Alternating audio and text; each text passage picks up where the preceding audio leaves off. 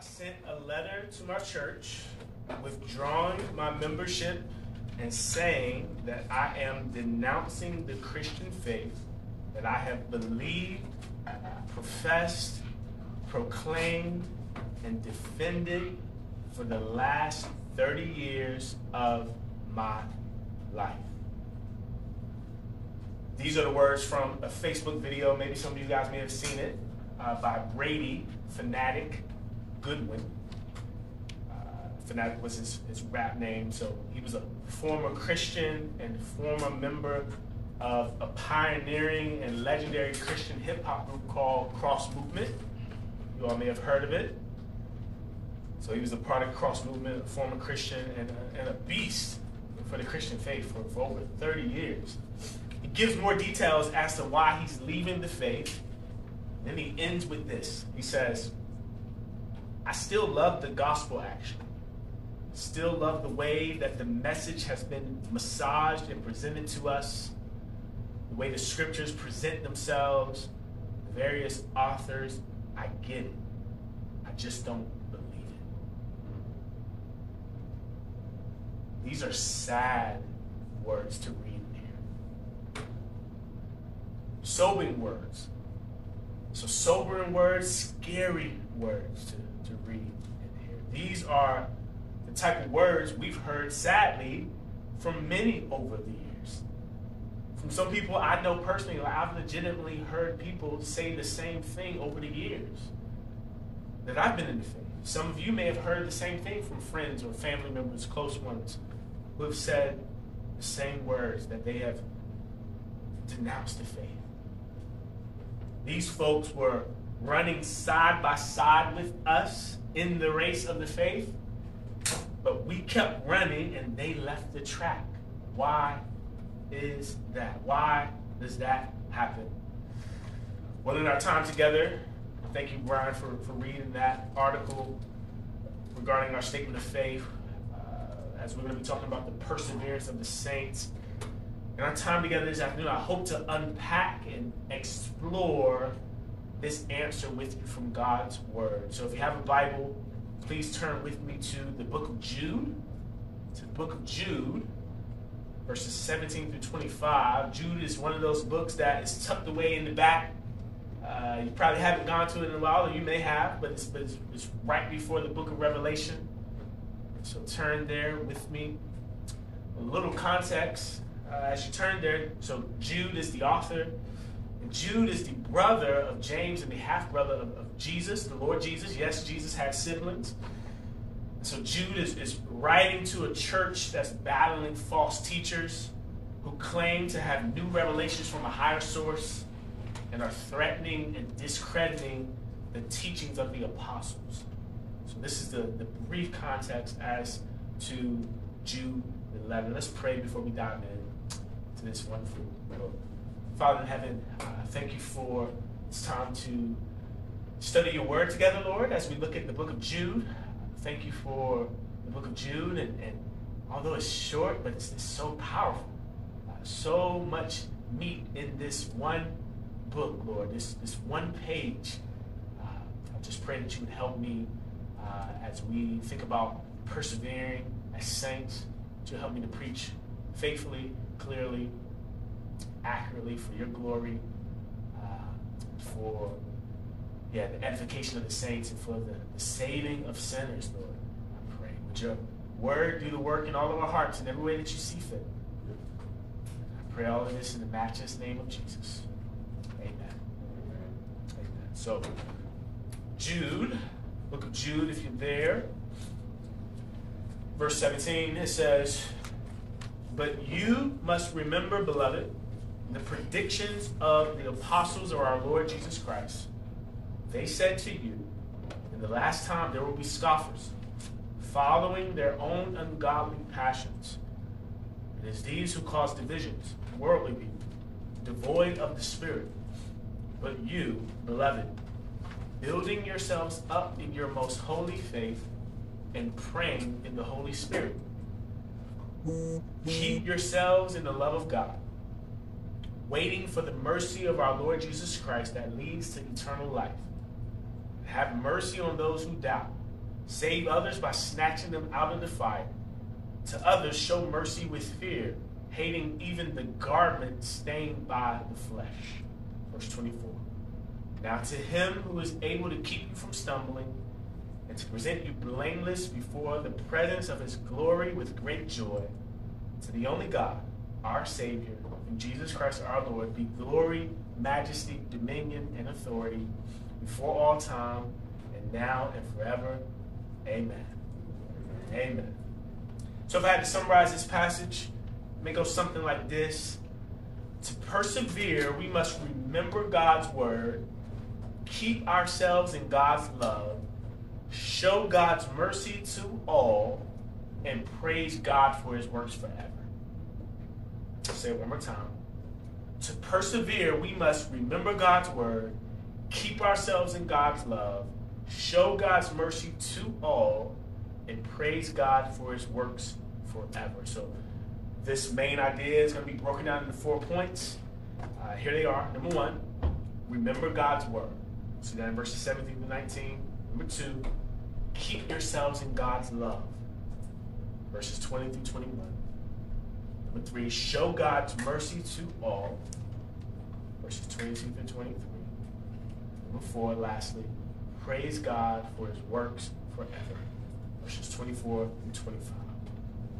Let's look at the first one together. And let me let me just say off off rip. Uh, there's a lot of ground to cover here, so I'm gonna work through this as best as I can. Uh, bear with me uh, as at least the second point is gonna probably be the longest point. Okay, so bear with me uh, in our time uh, together this afternoon. So number one, remember God's word. Look back with me at verses 17, 17 through 19.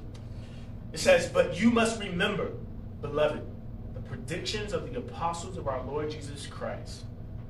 They said to you, In the last time there will be scoffers, following their own ungodly passions. It is these who cause divisions, worldly people, devoid of the Spirit. So Jude starts off uh, in verse 17 with remember. If you think about it, the call to persevere is really a call to remember, right? To persevere. And so, what, what is he calling the church then to remember? Well, it's in the next part of the verse. It says the predictions of the apostles of our Lord Jesus. So, so Jude calls the church to remember what was spoken to them by the apostles. Okay, now the word apostles, I mean, we, we've looked at this before, we studied this before. Uh, the word apostles here is referring to the 12 apostles.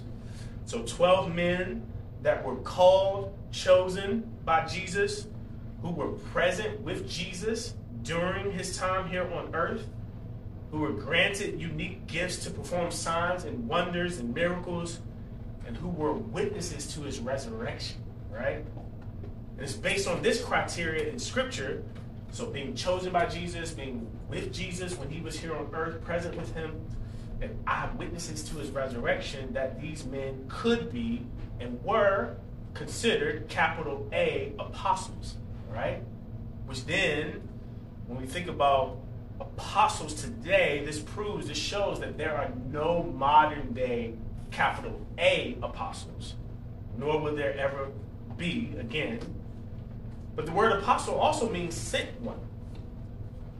So, in, that sense of the meaning of the word, every Christian, so all of us sitting here this, this afternoon, every, every gospel preaching church that is gathered today, we're all in that meaning of the word sent, sent ones. We've been sent here to Congress Heights. So we've been sent to wherever we are. Similar word usage is, is meant for missionaries, right, that go overseas and across the world. And essentially, we are all, in, in that sense of the meaning, missionaries for the Lord's gospel. So, what did the apostles predict? Look back with me at verse 18. They predicted this. It says, They said to you, In the last time there will be scoffers, following their own ungodly passions. So, in the last time is referring to the last days. What this means is, as one scholar puts it, says New Testament Christians believe that the last days had dawned with the coming of our Lord Jesus Christ and with his death and resurrection. Right? It's like how my mom and my aunt used to say when I was little, uh, growing up. uh, when they would just see particular tragedies, tragedies that happen in the world, or just the fallenness of, of, of our world, they would say, "Baby, we are we are living in the last days. You better get right with Jesus." Some of you guys maybe have moms and grandmoms and others who said the same thing. They were right because they believe what the Bible taught about being in the last days, and that when the Lord Jesus came, that inaugurated what his coming, but but but the last days, right? So we are in the last days and have been since coming, death, resurrection of our Lord. Essentially, what this means is, is that Jesus could come back at any point. He can come back at any point. 1 Thessalonians 5 2 says, He will come like a thief in the night, swiftly, quickly. Will you and I be found ready? The only way to be ready is by making sure we have a saving relationship with Jesus, by turning from our sin and receiving the Son for salvation. I know a lot of us have done that, but if anyone hasn't done that, this is the only way to be right with God. This is the only way to be ready to prepare for his coming. So receive him today. Don't delay. May today be your day of salvation by trusting on Jesus. Look back down in the text. Scoffers in the text is referring to those who mock, right? Those who, who crack jokes and ridicule someone for their faith. That's what the word scoffers means. So when somebody's scoffing, you know, for somebody who, you know, for Christians, like, you know, scoffing and cracking jokes that you're a Jesus guy, you're a Jesus girl. You know, like joking on you, joning on you. So that's what scoffing means. But not only do they trash those of the true faith, they also teach an opposing faith. All right? This is the context for which this letter is written by. Look back with me in verses 3 through 4 at the beginning of the letter. It says, Beloved, Although I was very eager to write to you about our common salvation, I found it necessary to write appealing to you to contend for the faith that was once for all delivered to all the saints. For certain people have crept in unnoticed who long ago were designated for this condemnation, ungodly people who pervert the grace of our God into sensuality and deny our only Master and Lord Jesus Christ. So you see that there. This is the context of, of the passage. You see there in verse 3, Jude says to contend for the faith, right? To fight for the truth, for the faith. Peter and Paul, under the inspiration of the Spirit, uh, said that these things would be so. So in thinking about the predictions of the apostles, well, here are two apostles that predicted these things in the text. So 1 Timothy 4 1, Paul there says, now, the Spirit expressly says that in later times some will depart from the faith by devoting themselves to deceitful spirits and teachings of demons. Right? 2 Peter 3 3. Knowing this, first of all, that scoffers will come in the last days with scoffing, following their own sinful desires. Right? So you have two examples there of the apostles predicting these particular things that Jude is, is looking back on and saying, hey, they, they said these things will happen. Well, these things are actually happening. They're fulfilling uh, scripture, essentially what, what God has said, uh, what the Lord Jesus had, had predicted himself. Notice that not only do these scoffers teach a false message, they also live a false life. Right? Look back down with me at verse 18. It says, what did they do? It says they, they, they follow their own ungodly passions. So they are teaching false mess, but they're living like a mess too. Ungodly. Opposed to God. They don't live to accurately proclaim Christ, and they don't actively pursue Christ. They also aren't persons of peace. Look at verse 19. What does it say? It says, It is these who cause divisions, worldly people devoid of the Spirit. So they cause divisions and disunity. They are worldly people and they don't have the Holy Spirit living in them. They don't have the Holy Spirit like us Christians. We have the Holy Spirit residing in us as we are seeking to promote unity and peace, togetherness, truth, love, grace. They instead are promoting disunity. They are instead promoting divisions. These are the scoffers. These are the people that Jude is referring to. This is not the way of the Christian. This is not what Christians are supposed to do. We'll even see this contrasted starting in verse 2, uh, which is going to lead to verse 2. So that's, that's number one. We remember God's word, remember what He has said, remember that He is fulfilling what He said, and it will come to pass, and it has come to pass. Number two, keep yourselves in God's love. Keep yourselves in God's love. Look back with me at verse 20. Again, the call to persevere is to keep yourselves, to keep ourselves in the love of God. And what I want to do in this time, I, I, want to show us four ways of how to keep ourselves, to keep yourself in the love of God that's right in the text. All right, so number one, build yourselves up in the faith. See that in verse 20? What does it say? It says, But you, beloved, building yourselves up in your most holy faith. Some of you all may have heard me use this illustration before uh, but when I used to work at the YMCA, so I worked at the YMCA for like five years in North Carolina. And um, one of my supervisors during that time, he was really dope with it. He was a leader. Uh, man, I wanted to learn from him and grow uh, from him. I went to him one day, and I said, I said to him, I said, I said, hey, uh, could you could you teach me? Could you help to develop me? And he responded with something that I wasn't looking for.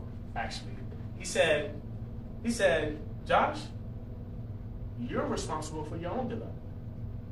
And I was like, man, I mean, that's true. At the same time, you are my supervisor, right? Like, so, so there is an element to it where there are some things that, yeah, in a disciple relationship, right, or, or a boss to staff relationship, there are things that you are going to teach me. But at the same time, he's right. There are things by which, if I'm trying to be a great leader at the Y or as a pastor now and so forth, there is a responsibility that I have, right? To help to grow myself and to develop myself and seek out ways to, to grow.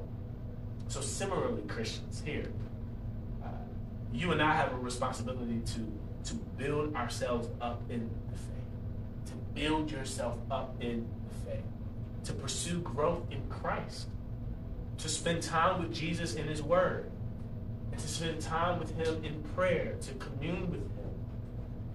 You and I have a responsibility to repent of our own sins, right? And to turn from those things in our lives, to bring them to the light as God is in the light, and then to trust God to help us fight sin, right? To confess sin to one another. That's our responsibility. If we hide in sin, that's what we're doing. If we're not hiding in sin, that's our responsibility to come and tell others so that they could pray, as James tells us, right? To bring it to the elders, bring it to the congregation so that we might pray for one another. That's our responsibility, right? But then we trust God to help us to fight sin, right? To grow. So this is on you, this is on me, but then at the same time, it's not solely on you. It's not solely on me. Philippians 2 12 through 13 shows us this. It says, Paul there says, Work out your own salvation with fear and trembling. So here we have that piece right there. We looked at this some briefly in the weeks past, but but there's there's a responsibility there to work out your own salvation with awe, with fear, with trembling, right?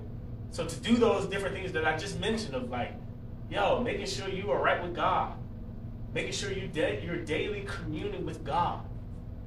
But then at the same time, that's not all on you. Verse 13, for it is God who works in you, both to will and to work for his good pleasure. So, as you strive to build yourself up, as you strive to pursue Christ and to grow in Christ, be reminded that it is God who is going to be working in you. As you are seeking to work, God is working. He's going to work in you and He's going to bring about the growth that you are looking for, that you are desiring. This is God's work. And also, guess what it says? He, he does it with pleasure. He delights in growing you, Christian.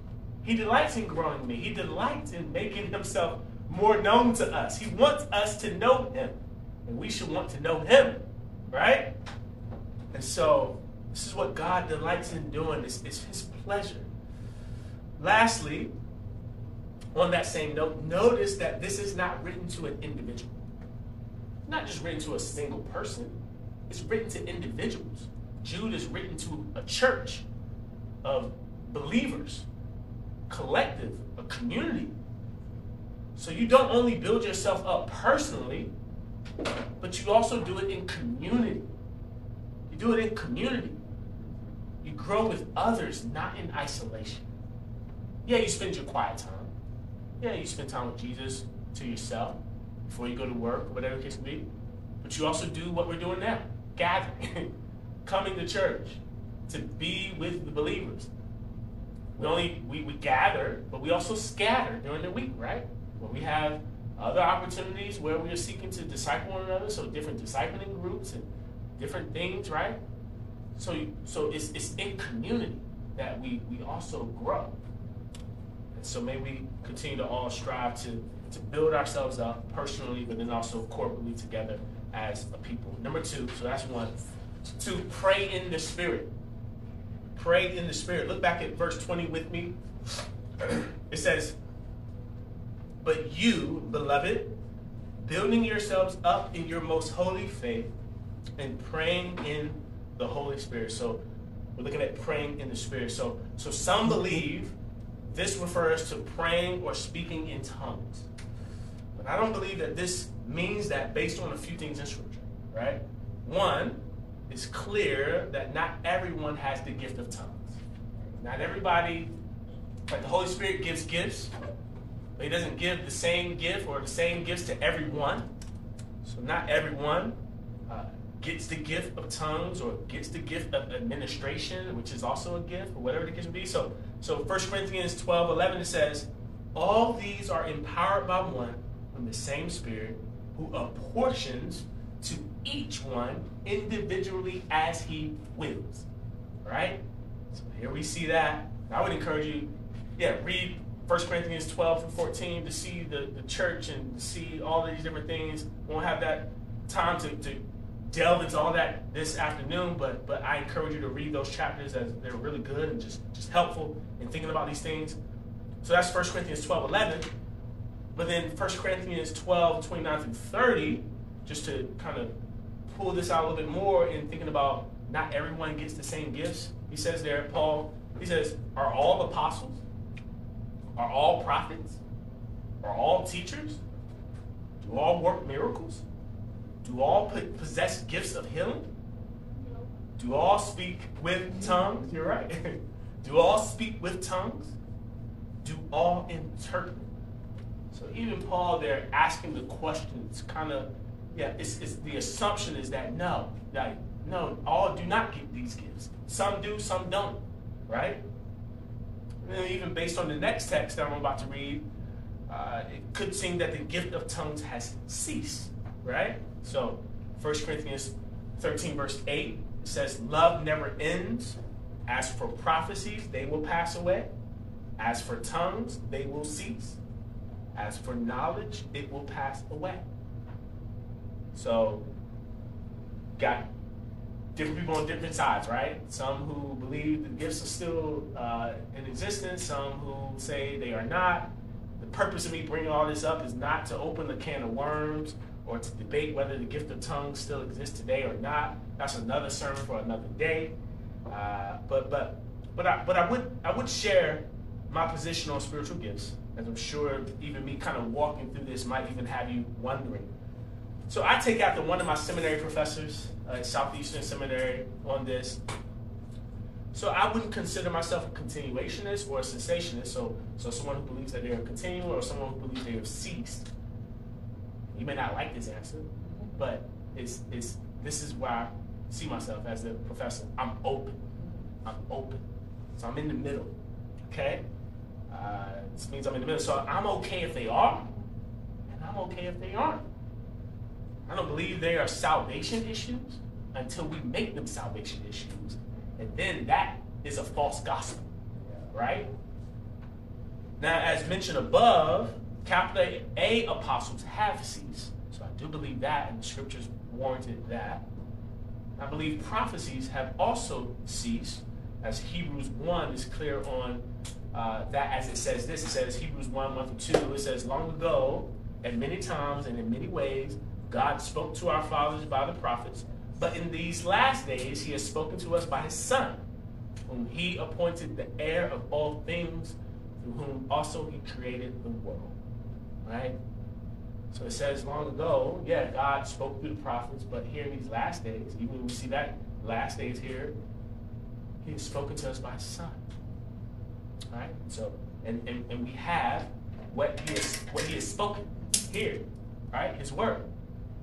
So prophecies or prophetic ministries, those things have, have yeah, no place.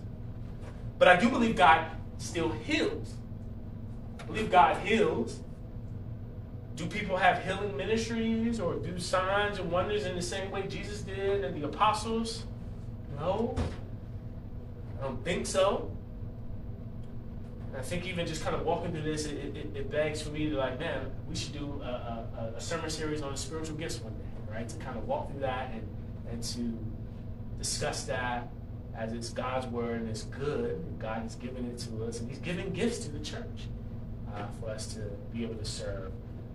But here's my point. I brought all of this up as it's an interpretation of some regarding what praying in the Spirit means, right? And so I just wanted to walk through that very briefly just to get to this point, as this is what some folks believe. When you read this, as the text says, they interpret it as praying in tongues. Okay? And I just wanted to share. And so, again, I don't believe it means this. I actually believe it's referring to the regular, ordinary prayer life of the Christian. Meaning, if you're a Christian, you have the Holy Spirit residing in you right now. And when you pray, there's a sense in which you're praying in the Spirit because you have the Spirit in you. Doesn't mean that you are an elite Christian or have a special portion of the Holy Spirit when you pray. Every believer has the same Holy Spirit residing in him or her when they pray. Okay? Paul agreed with this elsewhere in scripture. So Ephesians 6 18 says, praying at all times in the Spirit, with all prayer and supplication. To that end, keep alert with all perseverance, making supplication for all the saints.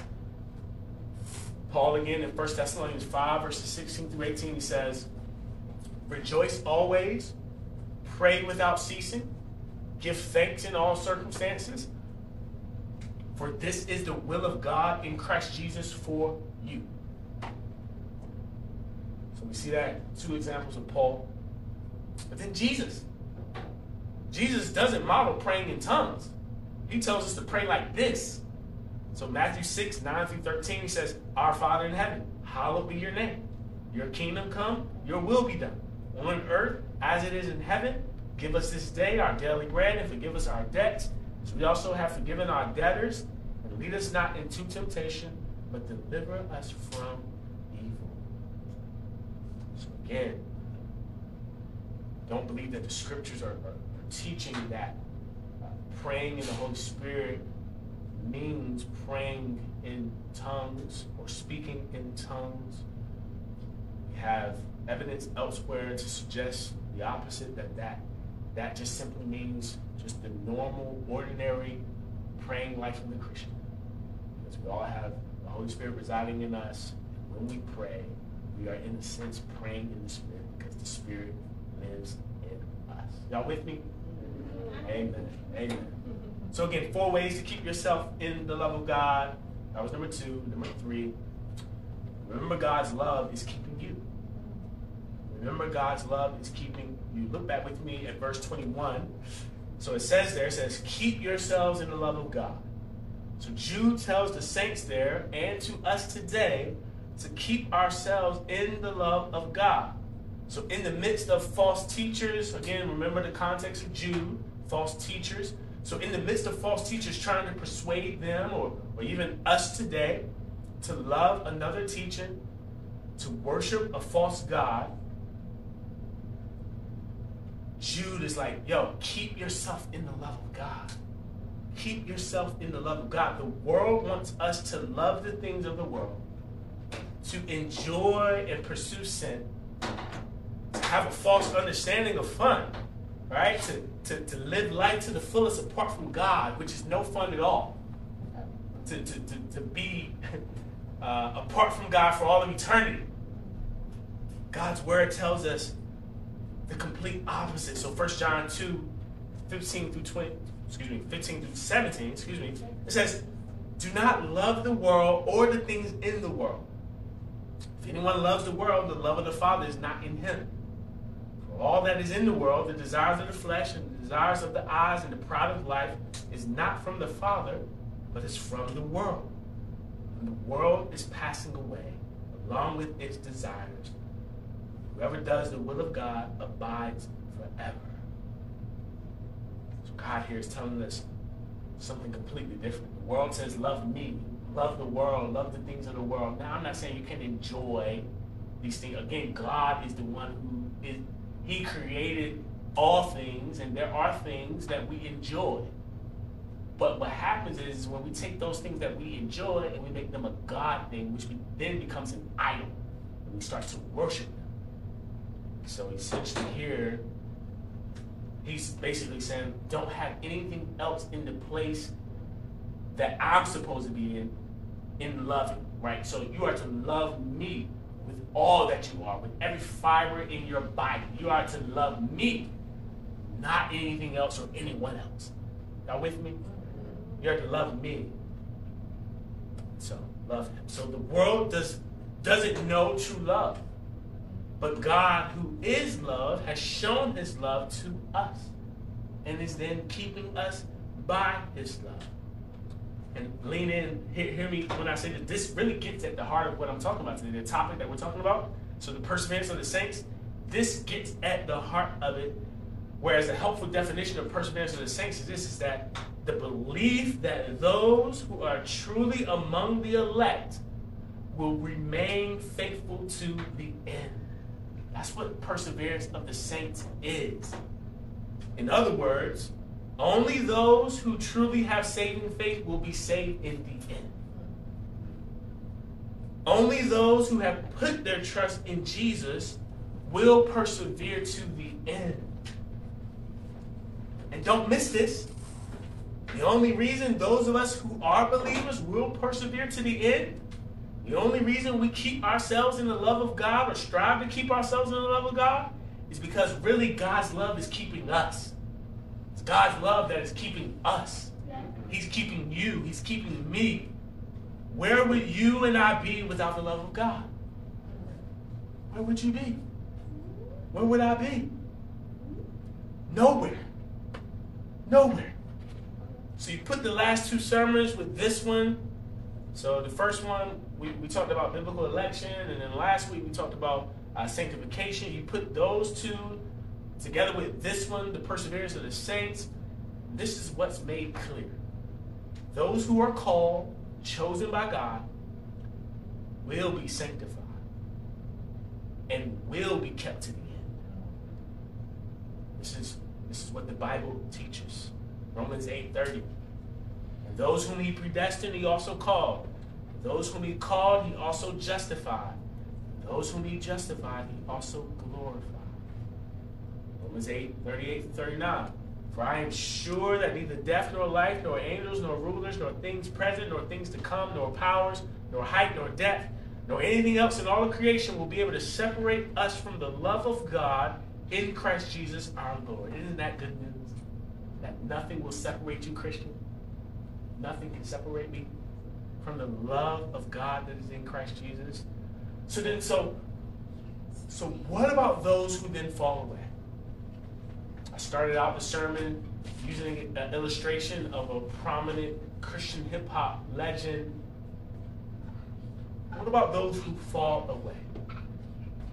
I'm a proponent of once saved, always saved. I believe that's what the scriptures teach. Once saved, always saved, meaning if you are saved, you will never fall away or denounce your faith. Again, will we still have hard times? Yes. Have we had some hard times? Yes. Will we be tempted? Yes. Will we have trials? Yes. Will there be tribulations? Yes. I'm not saying any of that. Jesus said we would. Even some of the texts we were reading just now said we would. But for the Christian, for the one who has truly put their trust in Christ, believing upon Him, he or she will not fall away. See this in our letter we're studying this afternoon, in the book of Jude. Look at verse 1. Verse 1 even starts highlighting the keeping power of God in the life of the believer. And then the book ends with the same assurance. Look there with me. So, Jude 1, the second part of it says, To those who are called, beloved in God the Father, and kept for Jesus Christ.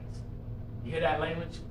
You hear you see election in this language to those who are called, who are elected, who are chosen by God.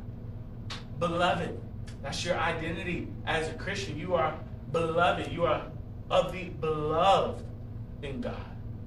And guess what? You are kept, kept for Jesus Christ. Look at the end of the book. Look at verse 24. We will look at this in our later point, last point. But look at Jude 24. It says, Now to him who is able to keep you from stumbling and to present you blameless before the presence of his glory with great joy. God is able to keep you, Christian. He's able to keep me. He will keep us. The reason we're here is because He kept us. Other places in Scripture, in thinking about this, 1 John 2.19, it says, They went out from us, but they were not of us. For if they had been of us, they would have continued with us. But they went out that it might become plain that they are all not of us. So to, to, to yeah. John 6 37. All that the Father gives me will come to me. Whoever comes to me, I will never cast out. Two verses later in that same chapter, John 6 39. And this is the will of him who sent me, that I should lose nothing of all that he's given me, but raise it up on the last day. Do you hear that? Jesus will not lose you. You don't come to Jesus and he loses you. He, it, it won't happen. All that comes to him, all that hears him will come to him, and they will never be cast out. He will not lose anyone. Ephesians 1:13. In him you also, when you heard the word of truth, the gospel of your salvation, and believed in him, were sealed with the promised Holy Spirit. Sealed. Christians here today, Christians all around, sealed with the Holy Spirit.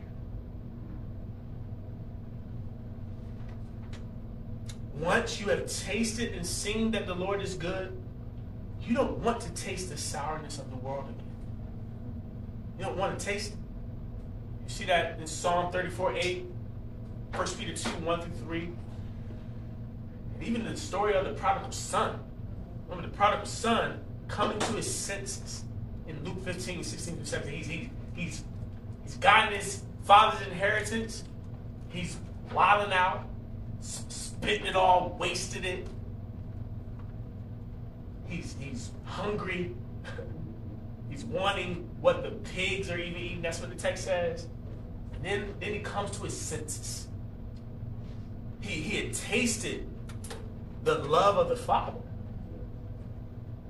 He went away from that, thinking that there was love elsewhere, only to find that the world doesn't love you back. There's no love there. There's pain there. There's destruction there. There's there's there's wickedness there. There's sin there. It's it's tasteless. It's not good. It comes to his senses. He, he, he wants to taste and see that the Lord is good again. So, again, what about those who fell away? What about those who fall away? We have been studying, as we've been singing God's word, sadly, they were never saved. They were never saved. But, but, but, but, but, please hear me when I say but. The good news is they can. They can be saved. They can be saved as long as they have breath in their lungs. They can experience genuine salvation. They can be saved. So if you have loved ones or friends or whomever it might be, even praying for Phanatik, praying for this dear brother who was a champion for the faith for 30 years, all is not lost for him. There is still hope for him. And so we need to keep praying for him, for others that we might know. We need to keep loving them, keep sharing the gospel with them, keep trusting God to do the work that only He can do and save the lost. All right, lastly, number four. Is that it? Not yet. Lastly, number four, await Jesus' return. Await Jesus' return. Look back with me at verse 21b. So it says, Keep yourselves in the love of God, waiting for the mercy of our Lord Jesus Christ that leads to eternal life. So you keep yourself in the love of God by hoping in the Lord's return. Did you catch that? Do you see that? Text says, Keep yourselves in the love of God, waiting for the mercy of our Lord Jesus Christ that leads to eternal life. So you keep yourself in this love by, by hoping for the Lord's return. He's coming back soon, saints. He's coming back soon. He's coming to get us. He's coming to get us. To take us home. Eagerly await Jesus' return. And find hope for today. Find hope for tomorrow. Find hope for the future. So the trials and testings you're experiencing now, the battles with sin and your suffering, death and grief will all end one day. It will all end one day. Praise God. Be encouraged and stay in the love of God and await Jesus' return. There is light at the end of the tunnel. There is hope. This is where history is headed. Await for him. He's coming. Number three, these are a little shorter. Point three. Show God's mercy to all. Show God's mercy to all.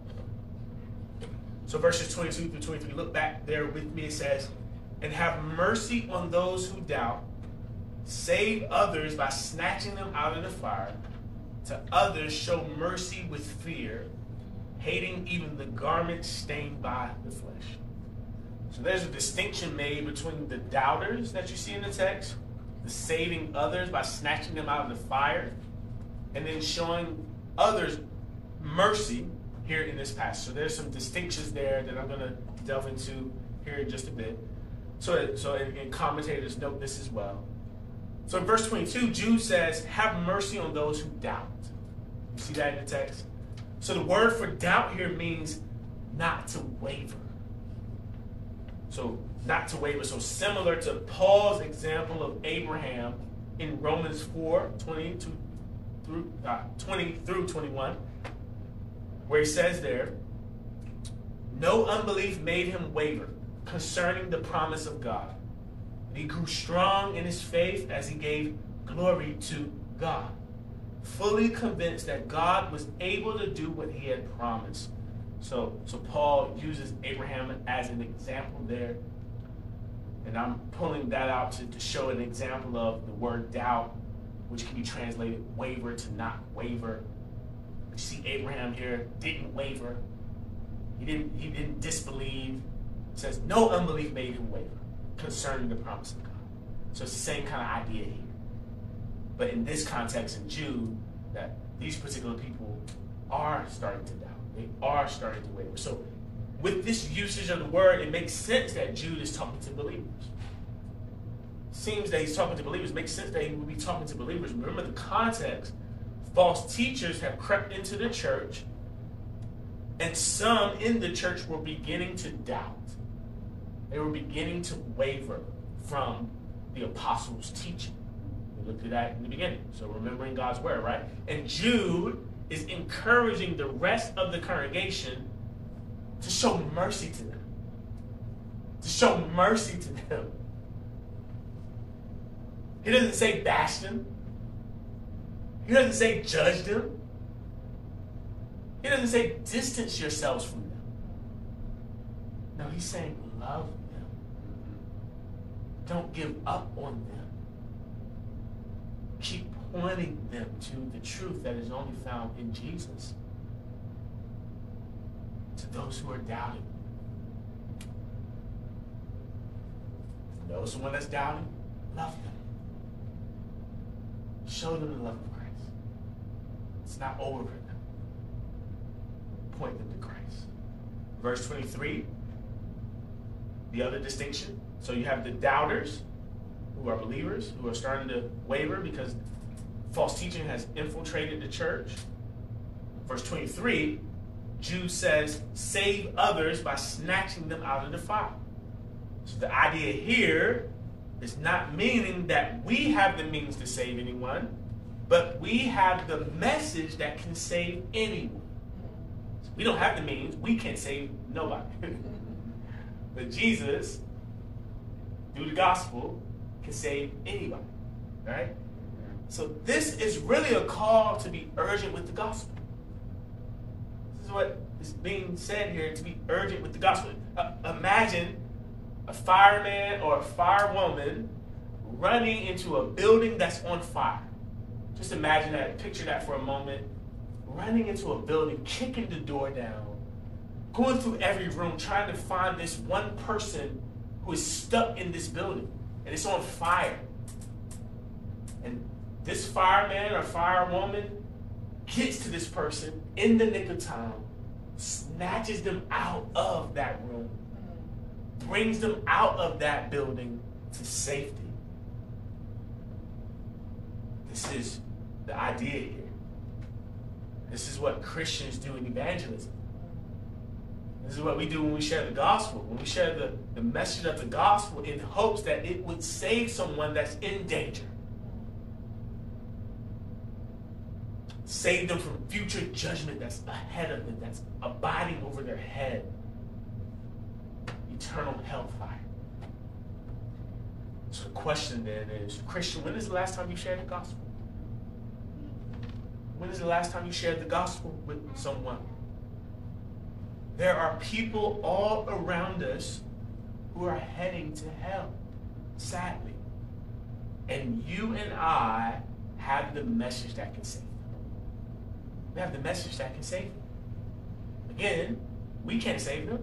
We have the truth of the gospel that can, and God just calls us to share it with them, to tell somebody, to, to, to love our neighbor enough to tell them the most important news in all the world that Jesus can save you. It's unloving to hold that back. It's not loving to keep that message to ourselves. It's loving to tell our neighbors, our family members, our friends, our coworkers, whomever it might be, that there is a way of escape. We know it.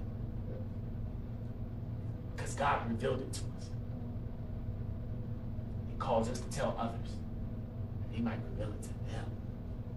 So, dear Christian, would you pray about this week who the Lord might have you to share the gospel with? Would you pray that the Lord would give you boldness this week to share the gospel with someone? Would you ask God, would you commit to praying? I pray this prayer often. Would you commit to praying this prayer? God, open the door for the gospel. And when you do, give me boldness to walk through would you commit to praying that with me? And maybe yeah, see opportunities this week to share the gospel. The last part of verse 23 is a bit interesting. Here's what it says. It says, to others show mercy with fear, hating even the garment stained by the flesh. So as I studied this passage this past week, I learned uh, that Jude is looking back in at an Old Testament passage here to make a point about another group. Again, we've been thinking about these different distinctions. So those who have been doubting, those who are yeah, in the fire and need saving, and then here's a, a, another group, or as some commentators say, it could be that it's this particular group, but also including those false teachers. Right? Says here, uh, show mercy with fear, hating even the garment stained by the flesh. So this group here is ensnared by sin. This is what the idea is that, that this group here is ensnared and trapped in sin. And he's looking back at Zechariah chapter 3, verses 3 through 5. I'm going to read that here. It says, Now Joshua was standing before the angel, clothed with filthy garments.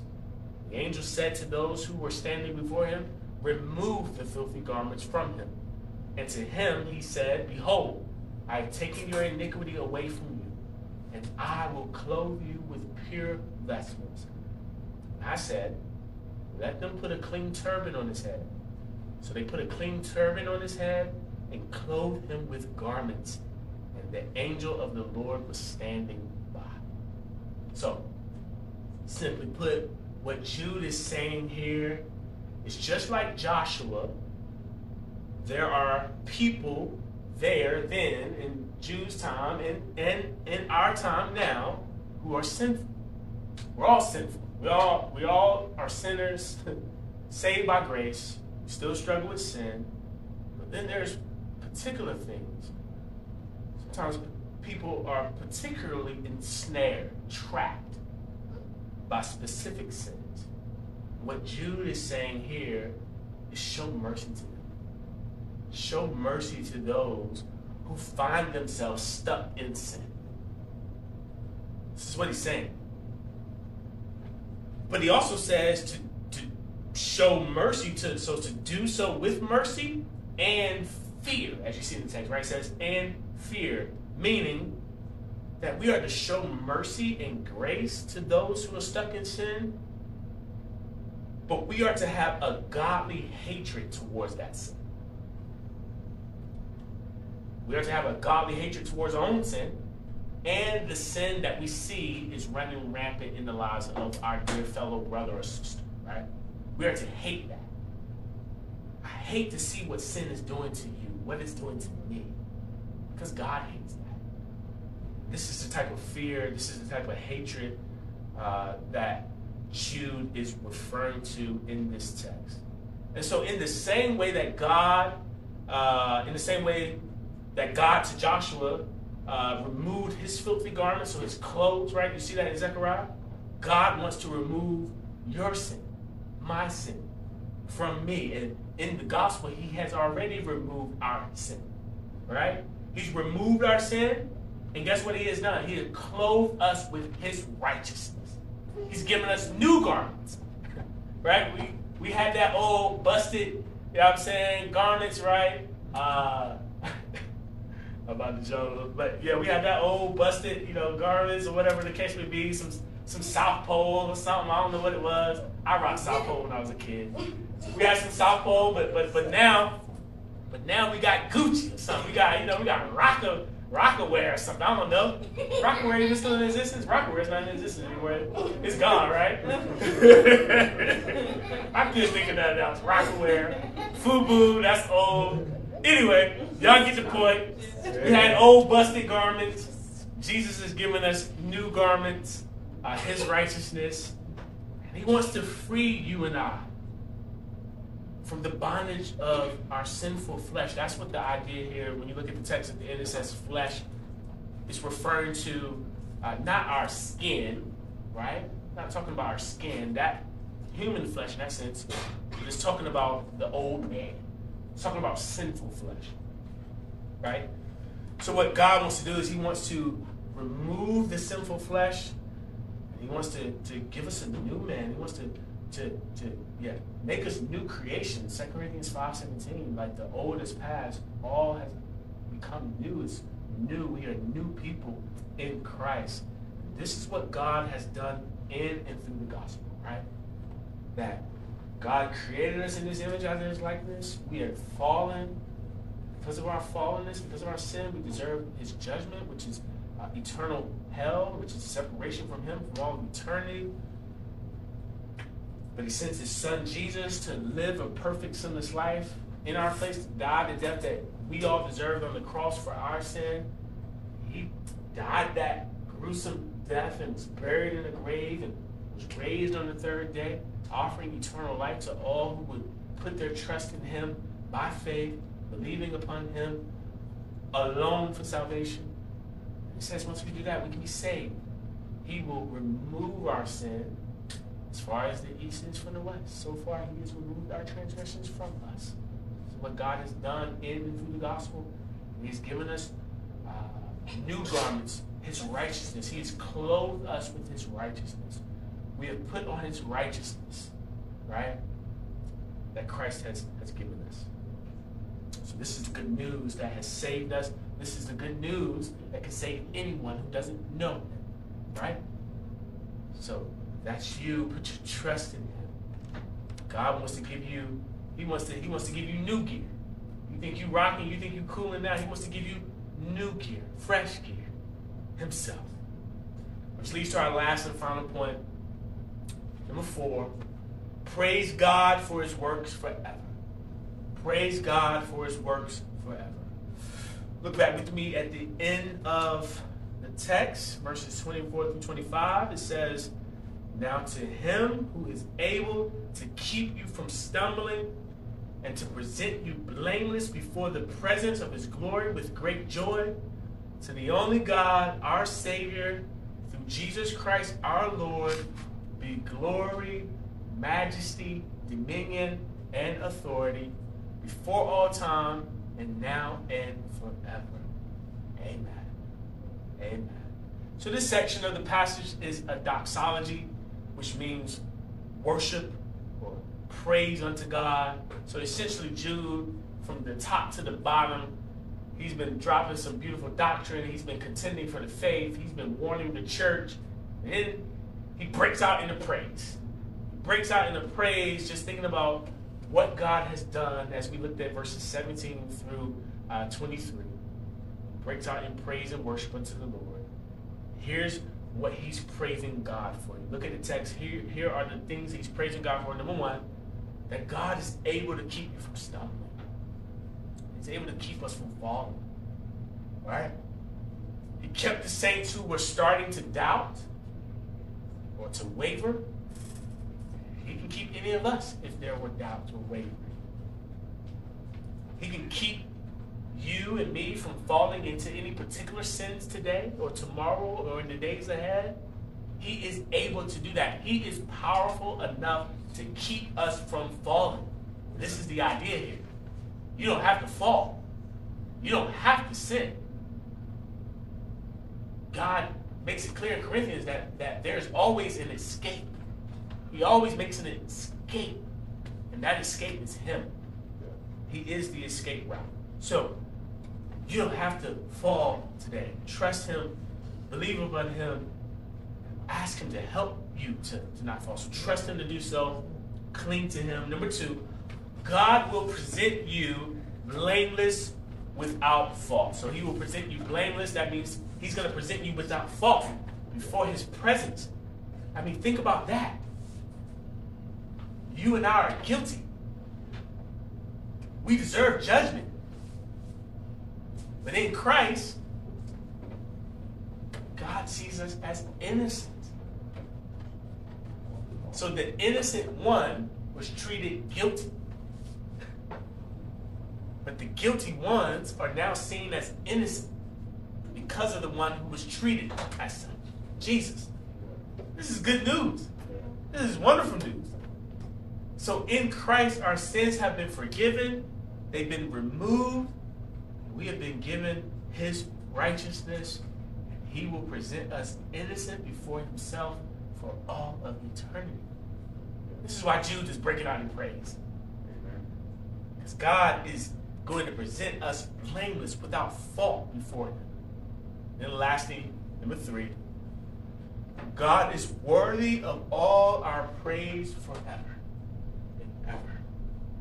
Is what is being said here. It's, it's, it's, he is the only God who has made a way for us to be in relationship through his Son, the Lord Jesus, all glory. He is due all glory. The glorious one is due all glory. He is due all honor, all praise. He's in a league of his own. There's no one like God. All majesty. He is majestic. He is glorious. He is good. Dominion. He has all control. All control. There's nothing that is happening in this world where God does not know. where He does not see.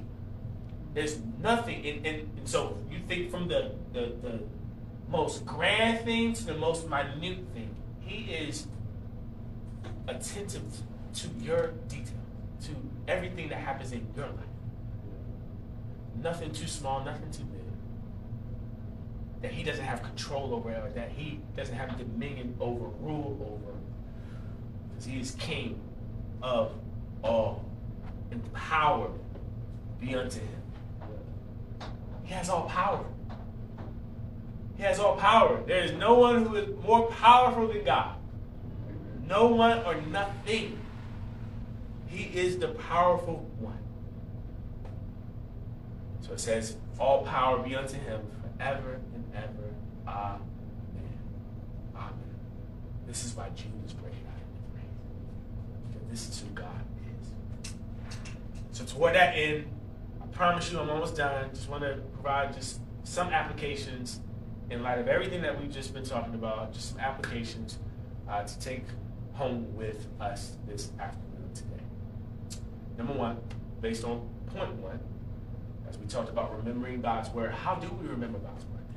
Okay, how, how, how, how do we actually do that? Or some practical ways to do so, things that you may already be doing, things that I want to encourage us to do even more. One, in order to remember God's word, we have to read it. We have to read it. So read God's word. You have to study it. You have to study God's word. So carve out some time to read it and to carve out some time to study it, to, to delve deep into God's word, chapter to chapter, verse by verse. Meditate on it. Meditate on it. Take a chunk, take a word. There's so much gloriousness. I mean, you could even take today, just taking now unto him who is able to keep you from falling. Take that and meditate upon that for the week. There's gloriousness there. Memorize it. Again, using that same example, maybe memorize Jude 24. Now unto him who is able to keep you from falling, keep you from stumbling, and to present you blameless before his presence with great joy. Memorize it. Believe it. This is true. Amen? Believe it. Rest upon it. And lastly, how else do you remember God's word? In community. In community. We do those particular things, yes, personally. We also do those very same things that I just mentioned. Read it, study it, meditate on it, memorize it, believing it in community. So we do this in community. So that's how we remember God's word. Joshua 1 day, he says, This book of the law shall not depart from your mouth, but you shall meditate on it day and night, so that you may be careful to do according to all that is written. So maybe meditate upon God's word. Number two, your responsibility to keep yourself in the love of God is only possible because His love is keeping you. Right? Just to remind us from that time, there's a few things here that's in the text. So build one another up. So build yourselves up, building one another up privately and publicly, and I know we already do this, but I'm just encouraging it more and more. So privately, I would encourage you this week, man, drop someone a text, give someone a call with encouragement. Like, there's nobody in our church who does not need encouragement. Like, we all need encouragement. So, privately, pray about, consider dropping someone a text. Don't overthink it. Doesn't have to be crazy. Whatever. Just hey, I I, I was encouraged by whatever X, Y, and Z, whatever that might be. Drop somebody a text. Call them. Encourage them. Public example at our members meeting this week. So we have our members meeting this this Wednesday. We do this at every members meeting. We have a time carved out in our members meeting where we get to encourage one another and to affirm one another. Come prepared with that time. Come come with some things that you are ready to affirm your brother and sister in and encourage them. All right? So that's building one another up. Pray for one another privately and publicly. Right? So, private example, um, we all got church directories, right? And so uh, we have church directories with, with all of our, you know, pictures on it, names on it, contact information. Use that daily. Use that. Take one person a day, two people a day, whatever, however it, it may work for you, and pray through the church directory. Pray for your fellow members. There's much to pray for. There's much to encourage one another for. Right? So that's that's private. We're calling someone else to pray, right? Calling someone to, to pray with them, etc., etc. Public example. So we had our monthly prayer meeting last week, which which was a really blessed time and encouraging time. Um, now I want to have more of those, right? Like to, to, but but but at least on a monthly basis, we are gathering as a church body to pray. Come to that. Be a part of that. And let's pray for one another and pray for our community and pray for the world. Number three, keep, stay, linger in the love of God. You have a personal responsibility for that. And then there's a divine responsibility. Right? God is going to do his part. he does his part. He is going to do his part. He's continuing to do his part. You, stay. You keep. Linger. Which means to stay a little while. Stay. Linger in the love of God. Personally, trust in God. For eagerly await Jesus' return. Eager, like are you eager for this? Are you expectant of are you comfortable here? Are you comfortable here? Someone has said it, I can't remember who exactly said it. You guys may know it as soon as I say it, but, but one, of, one of our church uh, brothers and sisters from long ago said, We are to be living out of our suitcases. Christians are to be living out of our suitcases because our home is not here. Our home is in heaven. So we are to be awaiting Jesus' return eagerly, uh, with excitement, joy, as he comes. Maybe even consider doing a study on heaven. Open up the text, study heaven, read the book of Revelation, read in the Gospels where it talks about Jesus' return. Meditate upon that. Wrap your head around that, your mind around that. Like, like we want to want to make sure that we are reminded that our hope is not here, it's in heaven. So whatever ways, listen to music on it, read about it, study it, eagerly await his turn.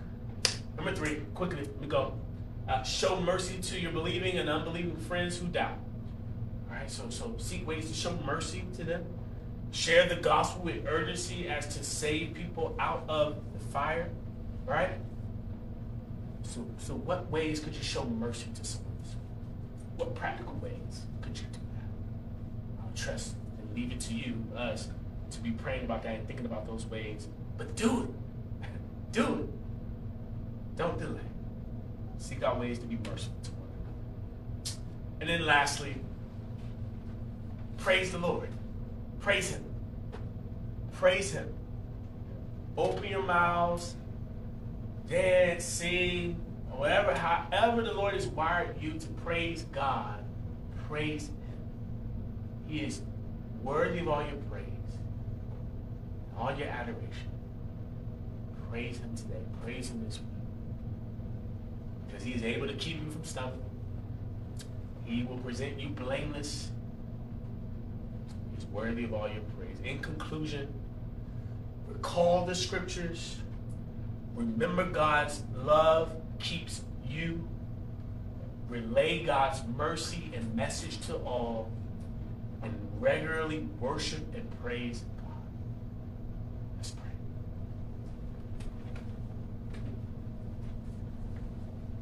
Father, we praise you. Thank you for this time in your word. God, I pray that you would help us to eagerly, eagerly await your return.